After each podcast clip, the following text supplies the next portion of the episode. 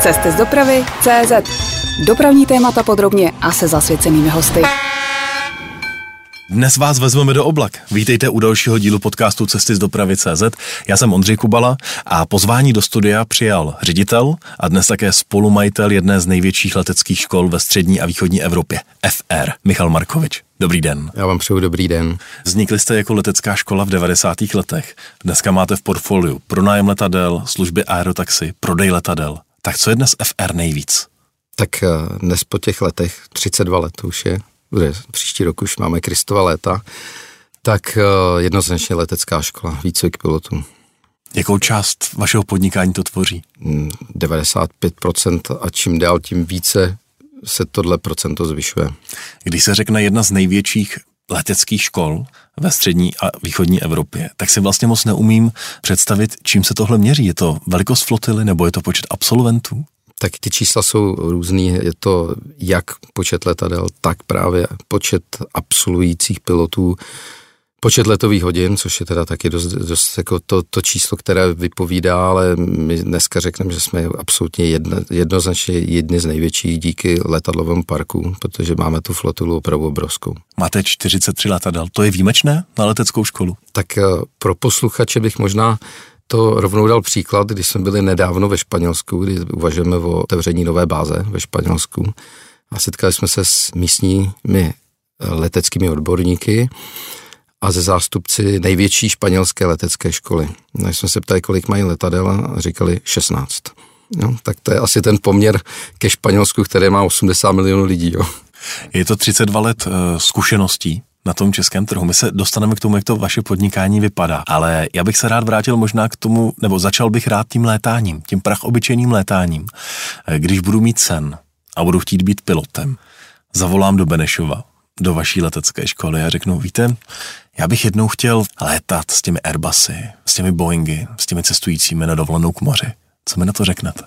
Tak pokud to řeknete takhle, tak je to super, protože jste přeskočil ten první krok, protože my se nejdřív toho klienta nebo toho, kdo volá, že jo, tak zeptáme právě, jestli chce létat pro radost anebo jako profík. Že jo.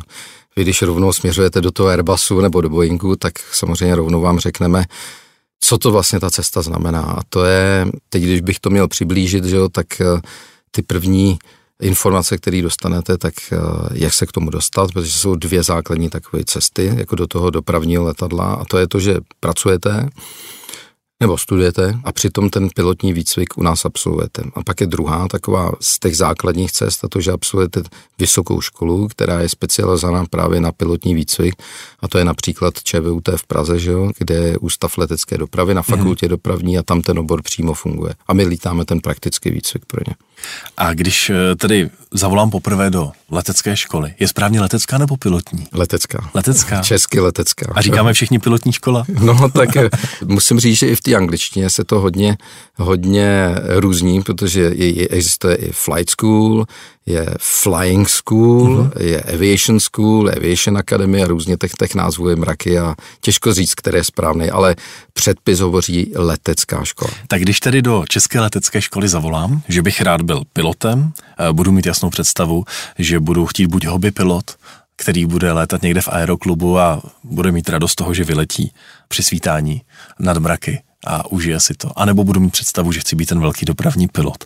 Tak jaká mě čeká cesta? Jak se vůbec začíná? Tak začíná se právě tím pohovorem, ale ten úplně první step je, kdy my samozřejmě při tom pohovoru se zeptáme, jak je to se vzděláním, jak je to s minimálním věkem a tak dále, protože přijdou i mladíci občas, děvčata, chlapci, že tak, kteří třeba začínají lítat už od 15 let, protože třeba na ultralehkých letadlech se dá začít lítat opravdu už v raném věku.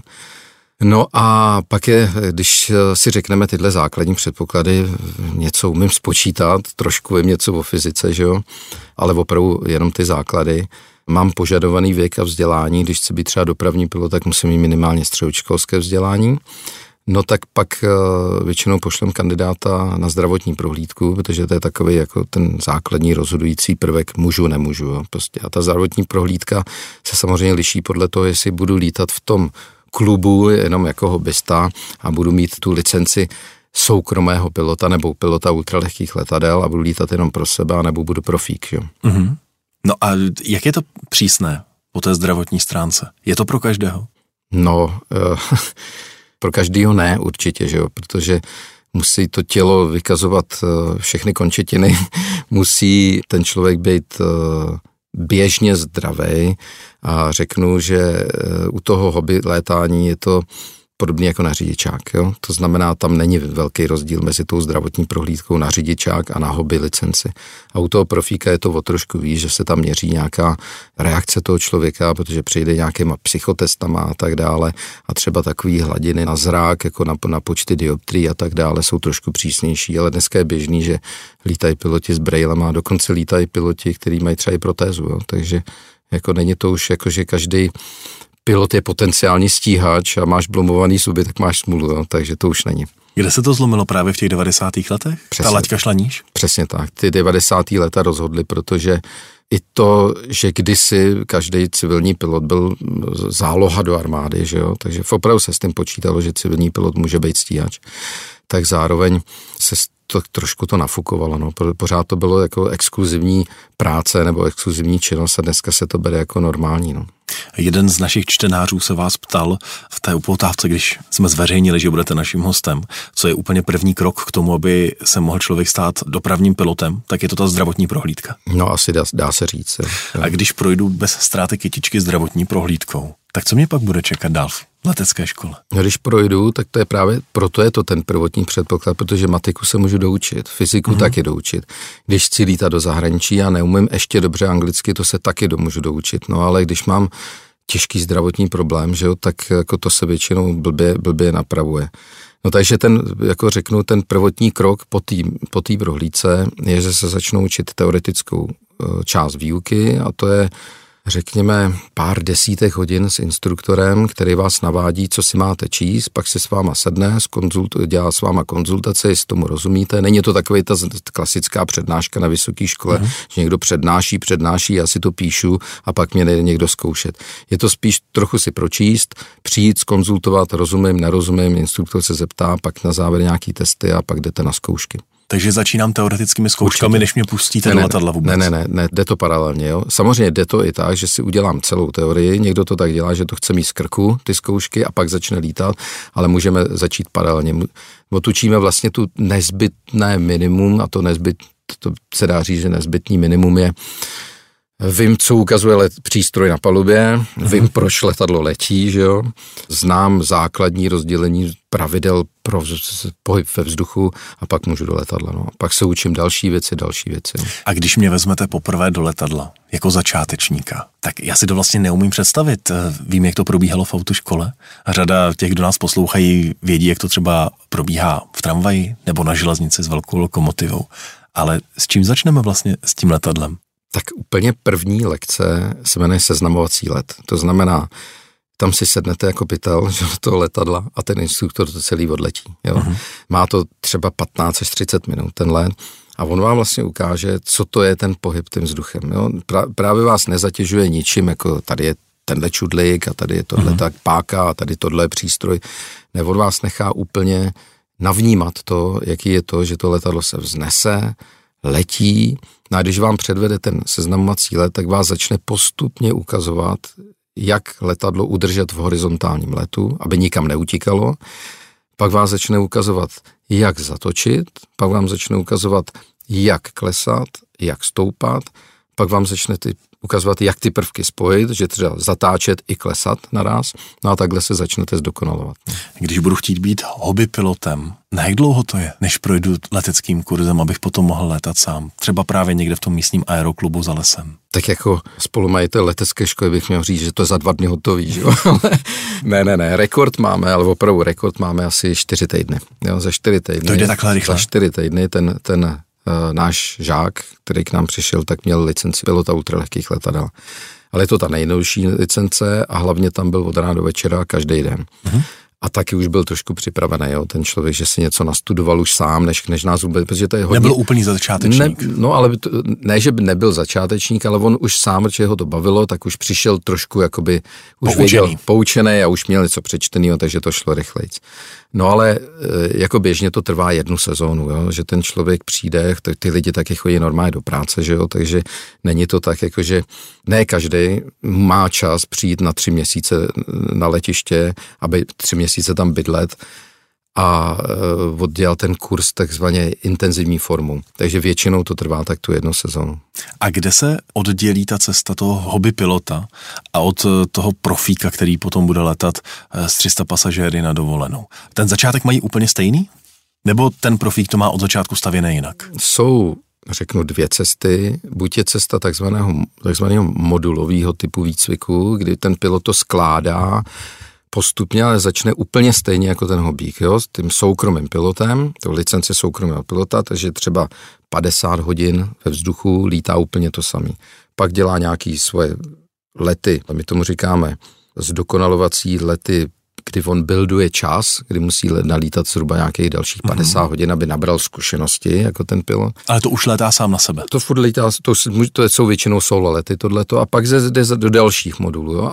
A někde potom po té licenci soukromého pilota se trošku začne zaměřovat jiným směrem. Když někdo zůstane soukromý pilot, tak už ho jakoby necháme, jo? Už jakoby lítá... Sám lítá pro zábavu, už může vozit cestující a už dál se nějak zvlášť nezdokonaluje. Jo? Možná letí do zahraniční lety, možná ho naučíme v noci lítat nebo něco takového. Občas někdo udělá licenci pro lítání v mraku, aby mohl letět třeba i ve špatném počasí, ale tam někde, jako, nechci říct, že zamrzne, ale tam jako většinou skončí ten člověk. Jo? No a když chce být profík, tak musí pokračovat dál. Musí 100% lítat třeba ty lety podle přístrojů, což je hodně náročný modul, naučit se lítat v mraku, jenom podle toho, co ukazují přístroje, nevidím nic, nevidím na zem. Učí se pak lítat na dvoumotorovém letadle, což ty hobbysti nemusí mít dvoumotorové letadlo, ale ten profík musí mít dvoumotorové letadlo, protože každý Airbus má 2 motory, že jo. Pak lítají moduly, které jsou právě speciální pro ty dopravní piloty, učí se lítat třeba z velmi krátkých dráh, z měkký dráhy, se silným bočním větrem, takový ty jakoby hodně, jako, možná kdybych to přirovnal víc laický činnosti, tak je to jako kdybych měl řidičák na auto a pak ještě absolvoval nějaký specializovaný kurzy smyku a jezdy v terénu a tak dále, tak to je ten modul třeba toho dopravního pilota a na konci se musí ještě učit v modulu, kdy se učí takzvanou součinnost vícečlenné posádky a musí se naučit, jaký je to, až budou lítat ve dvou. Jo? Protože doposud vlastně celý výcvik lítá sám, on je velitel letadla nebo instruktor, ale instruktor není jeho kopilot, že jo, ten ho učí a furt lítá sám a na konci se musí naučit, jaký to bude, až budou lítat ve dvou, kapitán a druhý pilot. A tohle také učíte vy? Tohle učíme taky. No. No a jaká je časová náročnost pro toho profíka? To už se počítá v letech? Ano, to se počítá v letech, ale zase pro toho, kdo normálně chodí do práce a chce si ten výcvik celý ten leten absolvovat přitom, tak je to třeba 2 roky. Jo? 2,5 roku, 2,5 roku. Pro toho, kdo má víc času, kde má náročnou práci, tak je schopen to udělat za 1,5 roku, jo, celý. A pro toho, kdo si zvolí cestu zároveň vysoké školy, že to dělá vlastně ten obor profesionální pilota na vysoké škole, tak je to 3 roky, protože to je zase limitovaný bakalářským studiem. Že? Mě zaujalo, jak jste říkal, že tam musí mít nějaké hodiny v dešti, při silném bočním větru a podobně. To znamená, že když abych tohle odlétal, tak opravdu prostě musím počkat na tu špatnou meteorologickou situaci, jo, abych to složil. Jo. Tak musíme čekat, až fouká vítr. Jirka se vás ptá, jestli máte představu, kolik peněz člověk vlastně musí vložit do toho, než se stane pilotem velkého dopravního letadla s lidmi. Říká, že hádá, že to budou 6místné cifry. Tak 6místná, to jsou 100 000, to bude asi víc, ne? No, bylo by špatný, kdybych to já nevěděl, takže dá se to říct, že ten výcvik u nás, jo, se ta cena pohybuje v průřezu všech těch leteckých škol se to pohybuje někde kolem 1,2, 1,3 milionu korun. Za to ten člověk dostane tu licenci dopravního pilota, jo, nebo obchodního pilota, jo, pro odborníky, jo, A co se týče, aby se dostal do dopravního letadla, do toho velkého teda, s tímhle licencí může začít lítat malou dopravu. Jo? S malým letadlem může lítat nejen dopravu, obchodní lety, může vozit poštu, může lítat snímkování a tak dále. A když chce lítat Airbus, tak pak ještě musí absolvovat takzvaný typový výcvik a to je takový jako přeškolení, doškolení na to velké letadlo. To trvá zhruba měsíc, učí se to víceméně jenom na simulátoru, nějakých 50 hodin a to stojí dalších 3/4 milionu. No ale to je situace taková na trhu, že některý dopravce to zaplatí tomu svýmu kandidátovi nebo budoucímu pilotovi, ale většinou si to musí platit sami. Jo. A kdo jsou vlastně vaši studenti? Jsou to lidé, kteří přichází z ulice, že si chtějí splnit ten sen? A nebo jsou to právě víc ti, kteří jdou za tou profesionální kariérou pilota? No, všichni přijou z ulice. ale samozřejmě děláme nějaký nábory a tak dále, že jo? Tak hlavně třeba jako účastníme se různých konferencí, jako je Gaudamus a tak dále, že jo? Že tu činnost vlastně publikujeme a trošku těm lidem objasňujeme, co to je stát se dopravy, nebo přibližujeme tu profesi, ale všichni začnou z ulice, že jo, většinou a to rozhodování začíná někdy v dětství většinou. Jo. A školíte také pro aerolinky? Že no, oni jasně, k vám jasně, posílají jasně, svoje kandidáty, že ten člověk nepřichází do F Airu, ale už začíná spolupracovat s některou z těch aerolinií. A to jsou pro nás právě především ty zahraniční zákazníci, že jo, kdy cvičíme pro aerolinky v Číně, pro aerolinky ve Vietnamu, teď cvičíme čerstvě pro aerolinky z Arabských Emirátů, držíme 4 certifikáty, světový, celkem významný, evropský certifikát, čínský, vietnamský a ze Spojených Arabských Emirátů. No a tam cvičíme přímo pro aerolinky. Když se nás vybrali jako školu a prošli jsme nějakým auditem, výběrovým řízením a lítáme přímo pro ně. To bych se rád zeptal právě, proč čínská aerolinka pošle své studenty do Benešova u Prahy. Kvalita a my jsme, proč jsme na ten čínský trh šli, tak to bylo daný tom rozměrem toho trhu. 1,4 miliardy lidí. Velký potenciál. Obrovský počty letadel, ale obrovský, jo, prostě astronomicky, řeknu, bezedný trh, jo, pro nás, jo. Ale je strašně těžký ten certifikát získat. My jsme teda získali jako 17. škola na celém světě a jsme na to hrdí, protože ty předpisy u nich jsou přísný. A proč oni to posílají ven, tak je to, že nejenom, že kapacitně mají problém uvnitř v Číně, ale mají problém s kvalitou a mají problém s jazykem, jo? Protože přece jenom v té Číně ta angličtina není tak rozvinutá jako v Evropě. Plus k tomu je ta naše velká výhoda, že jsme v Evropě a evropská licence je absolutně nejcennější na celém světě.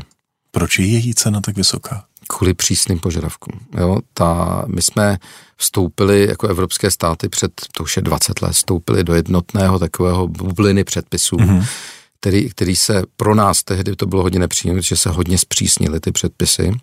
No ale dneska z toho kvitujeme to, protože nám to přináší přidanou hodnotu a konkurenční výhodu. Takže v čem jsou přísnější? V teoretických znalostech, v praktických znalostech, v požadavcích na ty součásti toho výcviku a hlavně na tom, že v Evropě nikdo nikomu nic neodpustí. Takže pokud jsem pilotem a mám evropskou licenci, tak jsem borec? Tak to by bylo 100 000 borců, ale je to určitě ta nejcennější licence ve světě. Michal Markovič je dnes naším hostem. Posloucháte interview Cestyzdopravy.cz. My jsme trochu nakousli už, kdo jsou vaši studenti. V jakém věku? Vy jste říkal, že se rozhoduje člověk v dětství už a často, ale v jakém věku vlastně lidé nastupují nejčastěji do letecké školy? No tak profíci, tak ty začínají většinou právě kolem těch 18-20 let.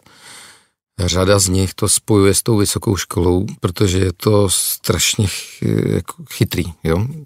Je to velmi účelný krok, protože to, že mi ujede tramvaj nohu, nebo že mě nějaký pitomec sestřelí na sjezdovce a budu na vozejku, tak není úplně nepravděpodobný. A je to jakási jistota, že když teda bych mohl přijít o zdravotní způsobilost a nemohl bych třeba lítat, že jo? A investoval bych ty svoje peníze do toho svýho průkazu, tak ten člověk, který absolvuje tu vysokou školu přitom, tak přece jenom má podstatně větší možnost se uplatnit, kdyby nemohl lítat, z jakýkoliv důvodu. A rozdělení na kluky a holky? Je víc chlapů, kteří chtějí létat, nebo ženy je dohání? No, doposud to procento nepřekračuje 5% žen ve výcviku. Ale trend posledních let je jednoznačný. Jako cítíme to i my. Každý rok v tom výcviku je víc a víc žen. Děvčata se hodí na výcvik, není tam, možná jsem předběh otázku, ale ty děvčata nemají vůbec problém s řízením letadla, jako není tam žádný rozdíl, fakt, jako to řeknu zcela odpovědně. Kdysi byly takový názory, že holky nemůžou lítat, protože nemají prostoru, představu, to je úplná blbost, to prostě lítají stejně jako chlapy. A ten trend ve světě je ty holky na tu palubu posouvat, jo. Takže teď třeba Zara Radford, ta obletěla před asi 3 měsíce na československém letadle, obletěla svět a v rámci toho propagovala lítání holek. To byla holka, jí bylo jenom 19 let a obletěla celý svět na malém ultralehkém letadle. Jo. Takže ten trend tady je, jo. Ale zatím pořád holek je málo na palubě. Když mluvíme o tom, pro koho se letání hodí a pro koho se nehodí, tak naším hostem byl v minulém díle podcastu Ladislav Antalec a on vám tady nechal jednu otázku. Pojďte si ji poslechnout. Já se s dovolením zeptám, protože jsem se jednu dobu podílel také na výchově mladých strojvedoucích a oni ti kluci ke mně nechtěli chodit, protože jsem fakt byl svíně a dával jsem jim hodně pokouřit, ale na druhou stranu kluci, kteří mi prošli rukama, tak dneska je jen tak něco nerozhodí.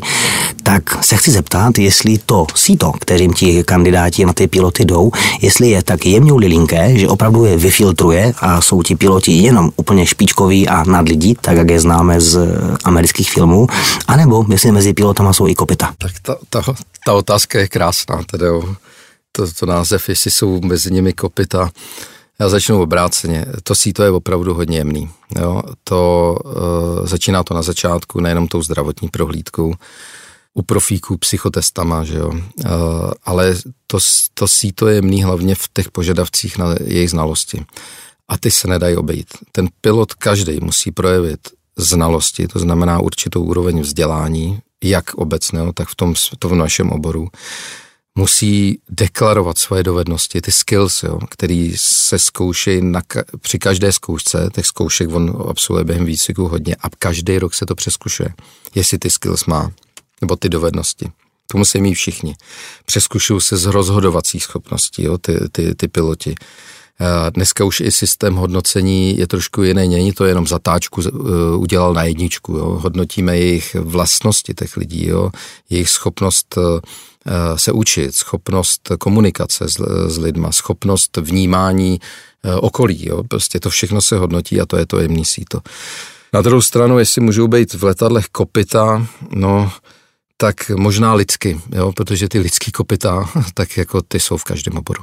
Že? Sociální dovednosti. Sociální dovednosti ty nenaučíme a jestli je někdo pitomec, tak prostě tím sejtem projde, ale ten pitomec, víme, že sice pitomec lidský, ale to letadlo na zem dostane bezpečně. Může bravurně létat přitom. Tak, to se nevylučuje. Na jakých letadlech se u vás studenti učí? Nebo říká se studenti? Je to jedno. Studenti, žáci, my hodně používáme to starší jakoby označení žáci. Většinou ve světě se používá slovo student nebo student pilot, jo? Pilotní student, ale to je jedno. Tak na čem se učí, tak všichni začínají na malém dvoumístním letadle. Ať je to ultralehký letadlo, nebo je to budoucí profík. Jo? To malé dvoumístní letadlo splňuje ty všechny předpoklady naučit toho pilota ovládat to letadlo a hrnout se tím 3rozměrným prostorem. Jo. Pak pokračují dál, ty, co pokračují teda třeba v tom profíku, tak se přeškolují pak na větší letadla, hlavně na ty dvoumotorové, ty jsou většinou 4místný a vícemístný, ale hlavně tam mají ty 2 motory a končíme vlastně ten výcvik na tom dvoumotoráku a pak se lítají určitou ty výcviku na simulátoru, který simuluje třeba už i přetlakovaný letadlo, turboprop a tak dále, třeba pro 10 cestujících, ale to už se lítá na simulátoru. To už nemusíte mít v hangáru. To už nemáme v hangáru, to by bylo značně, ale opravdu značně neefektivně vyhozený peníze. A 43 letadel jsme říkali, že máte. A tak většina z nich jsou ta dvoumístná letadla? Jo, tak řekněme 70%. Ale to asi nemáte všechno v Benešově. Kde má vlastně F Air svoji bázi?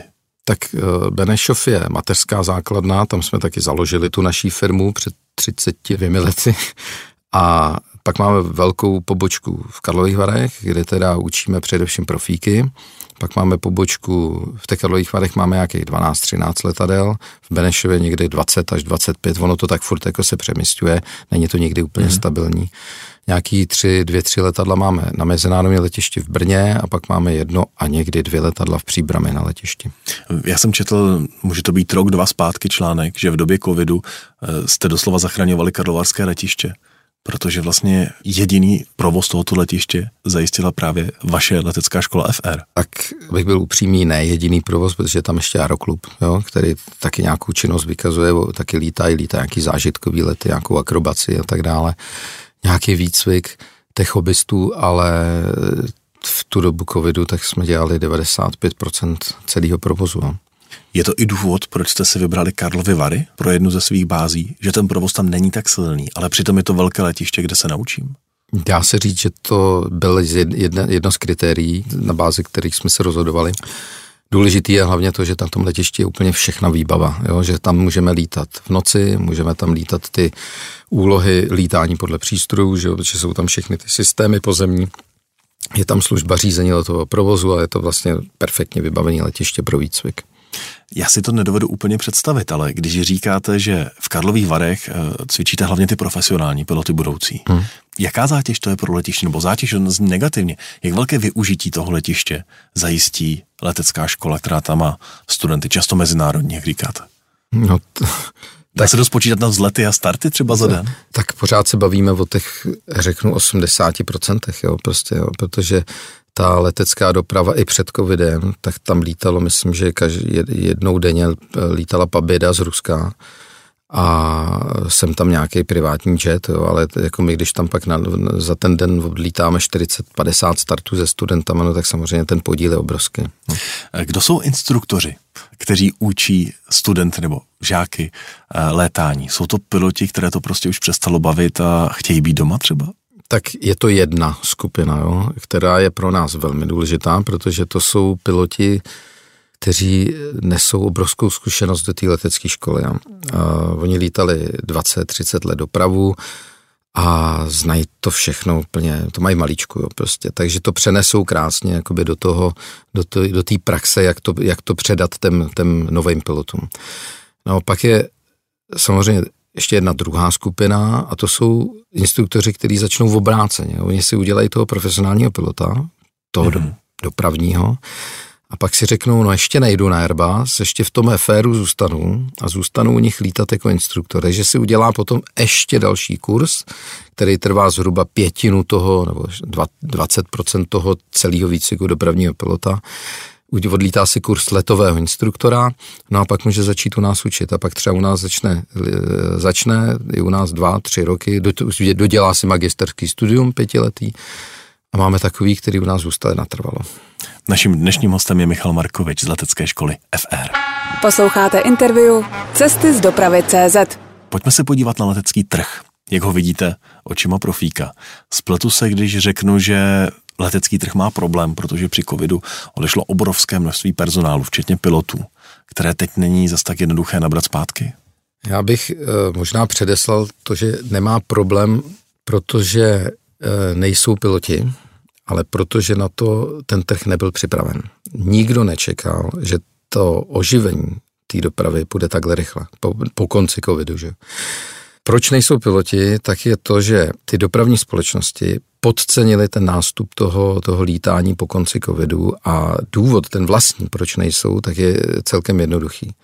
V době covidu se téměř necvičili noví piloti. Už běžný odchod do důchodu za těch 2,5 roku je dost podstatný procento lidí, který odešlo, prostě mají už věk, kdy nemůžou lítat, ale byl tam nový efekt, který v historii letectví neznáme a to je to, že ty piloti, když neměli práci, a taková generace 50+, bych řekl, tak ty si našli jinou práci. V 50 to jsou lidi, kteří jsou už chytrý, už vědí, jak ten svět funguje, že jo? Takže vědí, že je pitomost sedět doma a našli si něco jiného. A zároveň to protože jim je 50, tak třeba lítali 20, 25 let a jsou saturovaný. Tím lítáním, tou krásou, trošku i penězma, jo, protože si vydělali za tu dobu, našli si jinou práci a oni se na tu palubu už nevrátí. A ty nám chybí. Já jsem četl, že v jednom rozhovoru jste říkal, že světové letectví bude potřebovat za dalších 10 let víc než 250 000 pilotů. Citoval jste tuším nějakou britskou studii. Ta studie vycházela ze statistik Mezinárodní organizace civilního letectví a Mezinárodní organizace letecké dopravy. No a ty statistiky vyšly úplně jednoznačně. Ta studie vyšla před rokem, ještě vlastně v době aktuálního covidu. A dneska ty čísla jsou, ty predikce jsou ještě větší, ta poptávka. Jo. Takže teď čísla bylo 264 000 pilotů do roku 29, mám dojem, to bylo, že bude potřeba. A dneska se odhaduje, že to bude daleko, daleko víc. Dá se tolik nových pilotů vyškolit? Asi bude muset. No bude, takže pro nás je to dobře, že jo, samozřejmě, protože se ten trh znova otvírá, protože covid pro nás byl téměř fatální, že jo, tak jak se zavřely hranice a žádný nový student ze zahraničí nepřišel. No ale vycvičíme to nějak, jo, vycvičíme. Dominik se vás chce zeptat, jestli je pravda, že bude v následujících letech nedostatek nových pilotů z důvodu odchodu silné generace do důchodu a slabého výcviku při koroně, to je to, co jste teď říkal.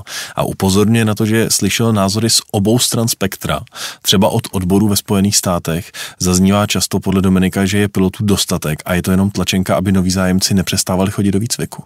No, nedovedu si představit, kdo by takovouhle tlačenku dokázal rozprostřít mezi lidi. Ne, prostě to, že je nedostatek pilotů, tak pokud tomu někdo nevěří, tak si přečtěte za půl roku až za 3/4 roku noviny, jo? Protože dneska všude čtete, že z Londýna nemůžou lítat letadla, protože je pozemní personál nestíhá odbavit cestující. A nebo nestíhá odbavit řízení letového provozu, protože všechny tyhle sektory propustili personál. Řízení letového provozu, provozovatele letišť, všechny ty sekuritáky a tak dále propustili. Za 3/4 roku budete číst, že letadla nelítají proto, protože nejsou piloti. Je ten evropský trh v tom hladu po létání, po covidu stejný, jako třeba ty největší, jako je americký nebo asijský trh? Ten evropský trh má zpoždění, my jsme ve všem trochu konzervativnější. Jo? Myslím si, že kdo úplně první dosah předcovidových čísel na vnitrostátní dopravě, tak to byli Číňani, protože tam prostě musí přepravit 1,4 miliardy lidí, že jo? Ty byli první, druhý byli Američani, USA, tam se ten trh, myslím, že to bylo už v loňském roce, dosáhl 100%, jo, toho těch předkových čísel. Následovalo Rusko, jo, to těsně před válkou, tak tam bylo už taky přes 100%. A ta Evropa jde v závisu. No ale dneska třeba největší dopravce letecký v Evropě, to je Ryanair, no tak ten je na 84%, to je super, jo, prostě. Když člověk četl různé názory odborníků na to, jak se vrátí poptávka po létání po covidu zpátky, tak většina jich byla výrazně pesimističtějších, než jaká je teď realita. A bude to škarohlídové prostě? A nebo prostě nikdo neodhadl, že ten hlad bude tak velký, že jakmile to půjde, tak potom všichni skočíme? Já si myslím, že to bylo, protože znám hodně lidí právě z různých aerolinek, a že to bylo způsobený tím strašidelným šokem, že jo, prostě lítáme a ráz všechny letadla, který každý stojí miliardy korun, že jo, tak stojí na zemi. A to je tak těžká hlava pro management té firmy, že jo, že prostě to, že to nečekali, že to bude tak rychle, tak je celkem pochopitelný. My jsme sice jako škola možná byli progresivnější, když jako ty naše odhady byly možná optimističtější, ale nikdo nečekal, že to teda začne takhle rychle. Jakože rovnou letos, vlastně 3 měsíce po ukončení všech restrikcí, se koukneme na Flight Radar. Teď si každý může otevřít aplikaci Flight Radar a tam vidíte, kolik je letadel v Evropě. Jo, to je, se na to koukněte v 8 ráno a to je nebe posetý letadlama. Že? A změnilo se nějakým způsobem chování cestujících? Chováme se jako cestující jinak? Já nevím, třeba nebo chybí nějaký segment, že lidé se naučili, že za biznesem třeba nemusí létat tak často, nebo na konference, protože to jde vyřešit online? Tak řekl bych, že ano, já jsem toho sám součástí, že jo? Tak my jsme taky hodně biznesu museli udělat online, že jo? Přes Teams, přes Zoom a Skype a tak dále. Na druhou stranu jsem zase ten, kdo může z vlastní zkušenosti potvrdit, že biznes nejde udělat přes Skype. Nejde. Prostě tam musíte letět, musíte se potkat s těma lidma, že jo? Když ten biznis je novej, že jo, děláte. Ale na druhou stranu jako přibrzdilo to, ta letecká doprava má zatím pořád ještě hodně velký rezervy v té mezinárodní dopravě, v té dálkový, že jo? Takže ty letadla jako lítají poloprázdný, linky ještě nejsou otevřený, hodně velký podíl mají na tom Číňani, který se hermeticky zavřeli. A vlastně do Číny nelítá žádný letadlo a ta Čína byla obrovský podíl toho mezinárodní dopravy. Takže možná se změnilo chování toho, že z těch 100 jednání udělají 10 online, jo, ty biznismeni. Naučili se taky, že když poletím biznisem a poletíme 3, tak už je možná levnější si vzít business jet, jo? Protože ty zažívají teda obrovský růst, jo? Obrovskou konjunkturu, jo? Ty business jety, že jo? Ty korporátní letadla, nebo ty nejen korporátní, ale ta soukromá doprava, že jo? Jste se psal na aerotaxi, tak jako tady možná odpověď. Ale chování se změnilo hodně u těch drobnějších uživatelů, těch běžnějších, který využívají tu krátkou dopravu, který se utrhl z řetězu. Prostě rozumíte, ta poptávka byla tak dlouho potlačovaná po tom letu do Egypta na dovolenou, že teď se všichni zbláznili a chtějí letět. Všichni. A když se na to podíváme zase zpátky z pohledu letecké školy, je zájem o práci pilotů stejný jako před covidem? Nebo ten covid se na tom podepsal? No, řekl bych, že my jsme ještě v tomhle nedosáhli ty předcovidový čísla, protože ten pokles toho zájmu tady byl, 100%. Tak když vidíte na Ruzini hektary letadel, který nikam nelítají, no tak kam byste se cpal do kokpitu jako budoucí dopravní pilot, že jo, no. Ale to, že se začalo lítat a všude se o tom mluví, tak ta poptávka velmi rychle se vrací. Ale ještě potřebujeme tak půl roku, jo, než jako to dojde všem a my předeženem ty předcovidový čísla. A za další 2 roky z toho potom začnou vznikat noví dopravní piloti. Přesně tak. 2 roky na to dodáme nový dopravní piloty. Co podle vás čeká to civilní letectví v dalších letech? Už jsme mluvili o tom nárůstu poptávky. Na druhou stranu je tady obrovský tlak na snižování uhlíkové stopy. V Evropě na rušení krátkých letů, náhradu třeba za cesty po vysokorychlostní železnici. Jak to vidíte vy? No, já jsem to říkal, když se ptáte mě, tak neřeknu my, ale já. Já jsem to říkal 3 dny po začátku covidu. Na nás všechny letadla na zemi. A říkám všem svým kolegům, vlastně to byla i moje message do celé firmy. Lítat se nepřestane. Nikdy. Lidstvo nevymyslelo doposud jiný způsob, normální způsob dopravy člověka z bodu na delší vzdálenosti z bodu A do bodu B. Zapomeňte na to, že někdo bude rychlo vlakem jezdit do Řecka. Nikdo. Že tam pojede autem. Jaký hyperloop, jo. My máme teď problém vybudovat 2 kilometry dálnice nebo 5 kilometrů pražského obchvatu, že jo, a budeme budovat 100-kilometrový hyperloopy. Prostě to neprojde. V Evropě to neprojde. V žádném případě. Takže se bude lítat a ta budoucnost je jednoznačná. Ještě jedna věc by mě zajímalo. Letectví je víc a víc automatizované. Jak se ta technologie vyvíjí? Kolik toho vlastně pilot odřídí, v vozovkách odřídí sám? A kolik toho letí za něj to letadlo? No tak to souvisí s tím kopytem. Jestli pilot může být kopyto nebo nemůže. A nemůže, protože s tou automatizací a s technologiemi souvisí to, že pilot je dneska víc a víc než pilot. Je manažer obrovský létající továrny.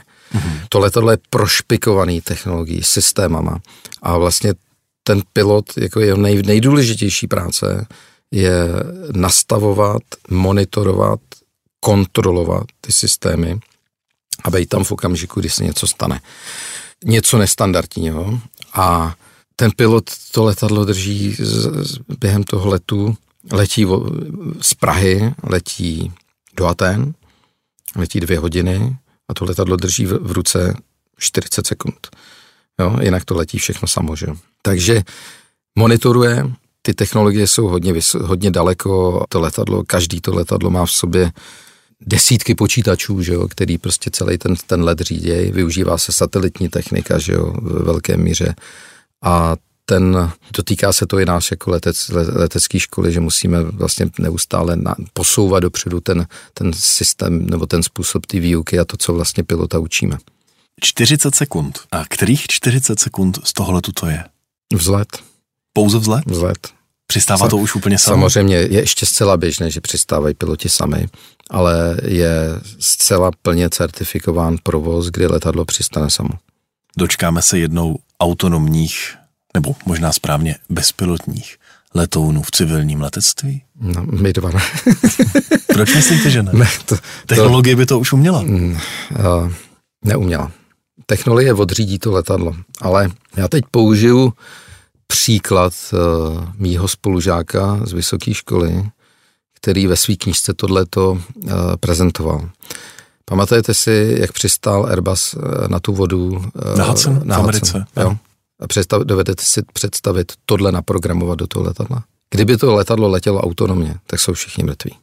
Jo? Prostě ta otázka lidského faktoru nejde naprogramovat. To znamená, já osobně si myslím, že v tom letadle vždycky bude muset být pilot.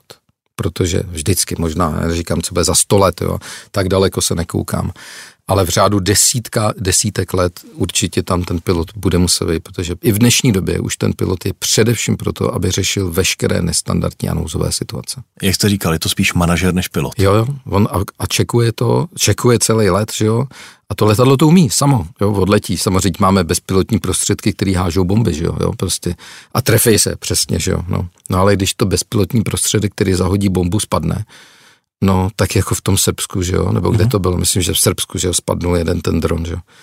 No tak žádný velký škody, pokud to nespadne do mateřské školky, tak se nedějou, že jo. A jak se vy vyrovnáváte s tím nástupem automatizace právě v pilotní škole? Znamená to pro vás také investice do novějších a novějších technologií? No samozřejmě, jako stojí to strašný peníze, proto taky ten výcvik je tak drahý, že jo. Jsme se bavili 1 200 000 plus 3/4 milionu za typový výcvik. Protože my musíme s tím trendem jít, my musíme furt dobivovat, kupovat nový letadla, minimálně dobivovat, nové technologie, virtuální realita a tak dále, programování. Dneska, představte si, posluchači to nevidí, že, ale tady před sebou mám iPad, že jo, představte si, že by dneska chodil někdo do studovny, se učil ze skript, jo. Ne, to my jsme všechno museli vymyslet, že jo, všechno udělat, převést do té elektronické podoby, prostě animace a tak dále. Všechny ty technologie nový promítnou, když se lítá podle satelitní navigace, tak tam nemůžeme používat metody, které jsem se učil já před 40 lety. Že? Naším dnešním hostem je Michal Markovič. Posloucháte interview Cesty z dopravy.cz. Jak vlastně F Air v 90. letech vznikal? No, tak to je historie, kterou já můžu odvyprávět, protože já nejsem úplně od začátku v F Airu. Já jsem přišel až v roce 92, ale někdy právě v tom 90. roce, těsně po revoluci, se parta kluků z Benešova, který lítali v aeroklubu, no ve Svazarmu, teda to nebyl Svazarm, teda aeroklub, ale byl to Svazarm Československé republiky, nebo tak nějak se to jmenovalo. A Svazarm byl armádní aeroklub, že? Takže všechno svázaný. Hele, táta v Německu, ty nelítáš, každý potenciální emigrant, že jo, takže prostě bylo to sklíčený.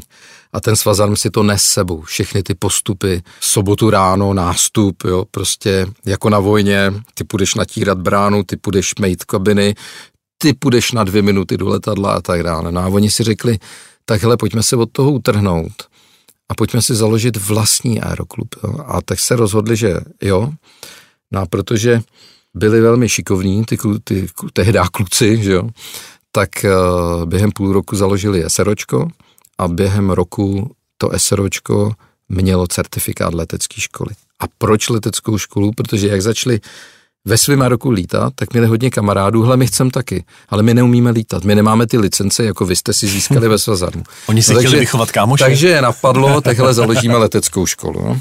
No a takhle jsme vlastně tu školu založili, nebo kolegové založili, no a ta škola začala s větroněma, s bezmotorovým lítáním, s kluzákama. Měli 2 kluzáky, 2 větroně, superblaníky a 1 pronajatou vlečnou a s tím se začalo. No a takhle já jsem se vlastně dostal do té firmy, protože ta vlečná, to je motorové letadlo a na to neměli pilota. Takže si vás najali? No, tak tehdy se mě najali, protože já jsem měl velmi složitý období. Já jsem v 92. skončil vysokou školu dopravní v Žilině. No jenomže po té revoluci tak jako dostat se do ČSA, to byl můj sen, protože táta byl taky pilot ČSA, že jsem z letecké rodiny, tak jsem se já k tomu lítání dostal. A nebylo šance se do ČSA dostat, přestože jsem tam měl tátu. No takže jsem vzal tady to, no vidíte, já jsem tam do dneška. No dneska jste spolumajitelem společnosti a majoritně vás ale vlastní Mountfield, který prodává bazény a sekačky. Je pravda ten příběh, že u vás byl jako student právě Ivan Drbohlav, zakladatel Mountfieldu, a tam se někde začaly psát ty první jako okamžiky toho jeho budoucího vstupu do firmy? No tak přesně tak. Ivan Drbohlav, když přišel poprvé do F Airu, tak přišel jako náš klient, chci se naučit lítat, protože se mi to líbí. Tehdy ho hodně navočkoval Martin Kratochvíl, že jo, skladatel, že jo, který měl dokonce svoje letadlo a lítal u nás. My jsme mu to jeho letadlo provozovali, byli jsme velký kamarádi a on toho Ivana prostě k nám přivedl. Takže nějakou dobu u nás lítal. No a ta historie, jak ten Mountfield k nám vlastně doplul do F Airu, tak je zcela prozaická, no tak každý někdy udělá chybu ve svém životě a jestli jste se ten jeden z posluchačů se ptal na to, jestli může být pilot kopyto, tak my jsme byli ekonomický kopyta.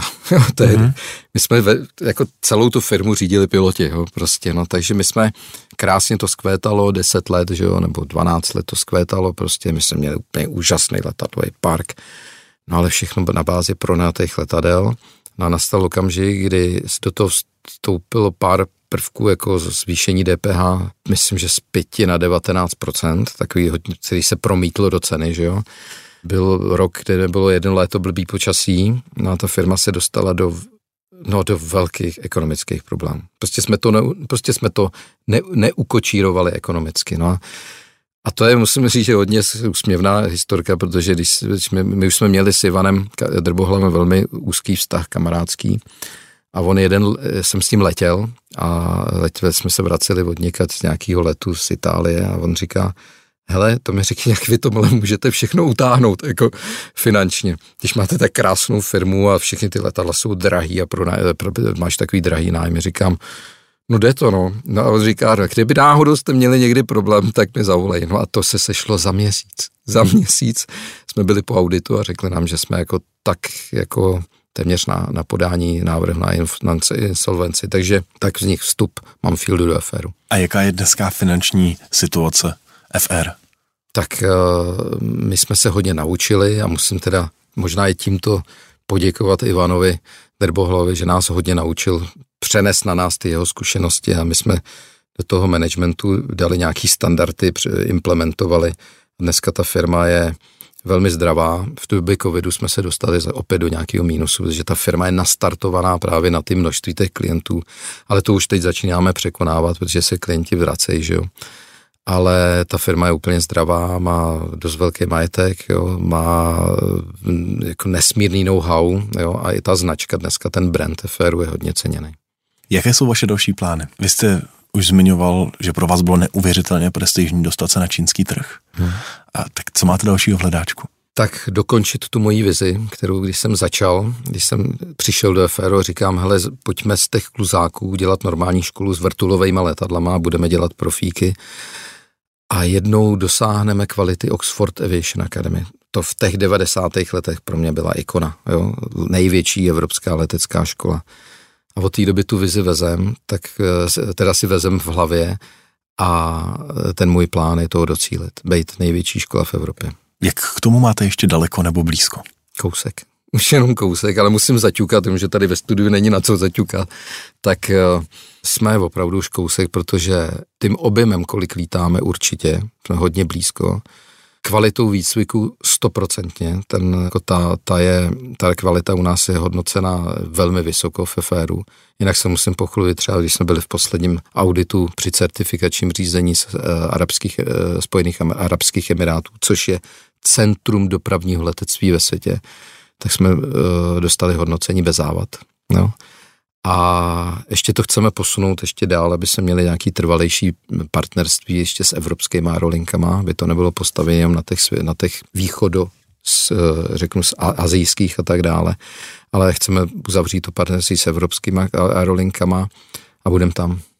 Já bych se ještě rád zeptal, jestli jste spíš manažer dneska už, anebo jestli máte čas na to být také ještě pilot. To je velmi čerstvý. Odpověď na to je velmi čerstvá.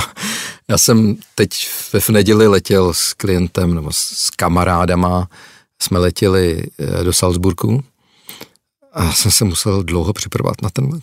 Takže odpověď je jasná. Jsem dneska už spíš manažerem. Jako lítat samozřejmě bych si mohl tvrdit, že umím.